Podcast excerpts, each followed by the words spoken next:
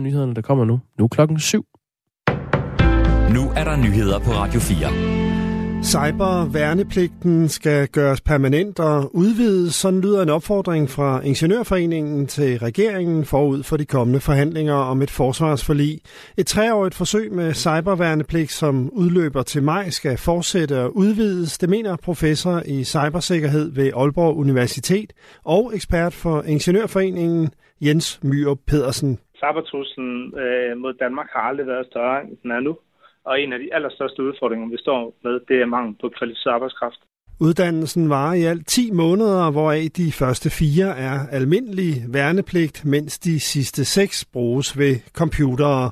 Som ordningen er nu, består hvert hold af 16 værnepligtige. Til maj afslutter det 6. hold deres uddannelse. Men der skal gerne uddannes endnu flere, siger Jens Møre Pedersen. Det er et kortere forløb end de lange videregående uddannelser, men de unge de får nogle rigtig gode værktøjer som, øh, som de kan bruge øh, enten i forsvaret eller andre steder.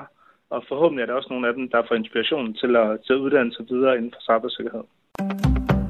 Loven om kviklån har haft held med at mindske unge skæld til dyre forbrugslån. Det viser en analyse fra Finans Danmark.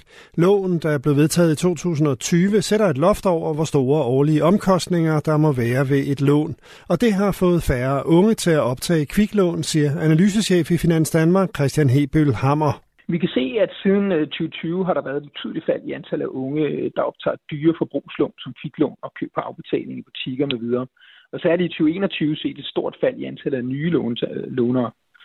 Og der kan helt klart ses en sammenhæng her med kviklånsloven fra 2020, der netop satte et loft over, hvor høje omkostninger der må tages på lån, og dermed de facto sætte en stopper for de helt dyre forbrugslån i Danmark.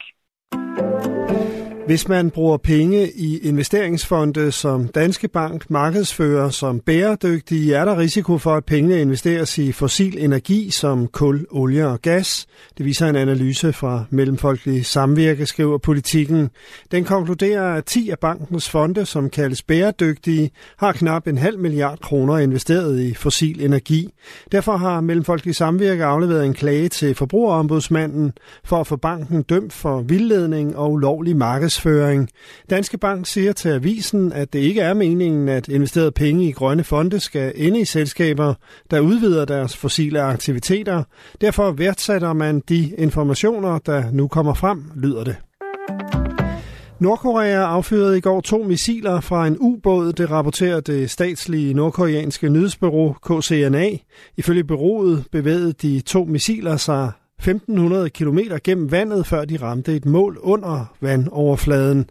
Sydkoreas militærledelse meddeler, at landets hær er i højeste beredskab, og at landets efterretningstjeneste sammen med de amerikanske analyserer affyringerne.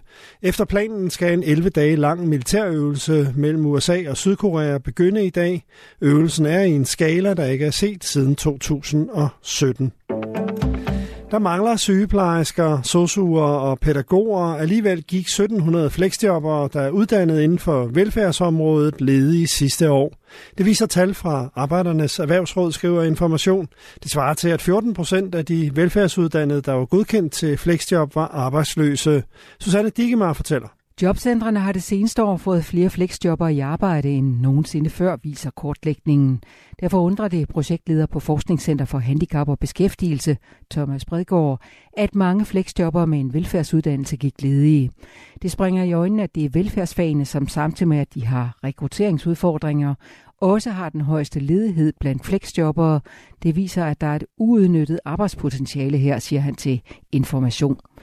Kortlægningen viser, at 12 procent af dem, der er godkendt til flexjob af de pædagoguddannede, gik ledige det sidste år.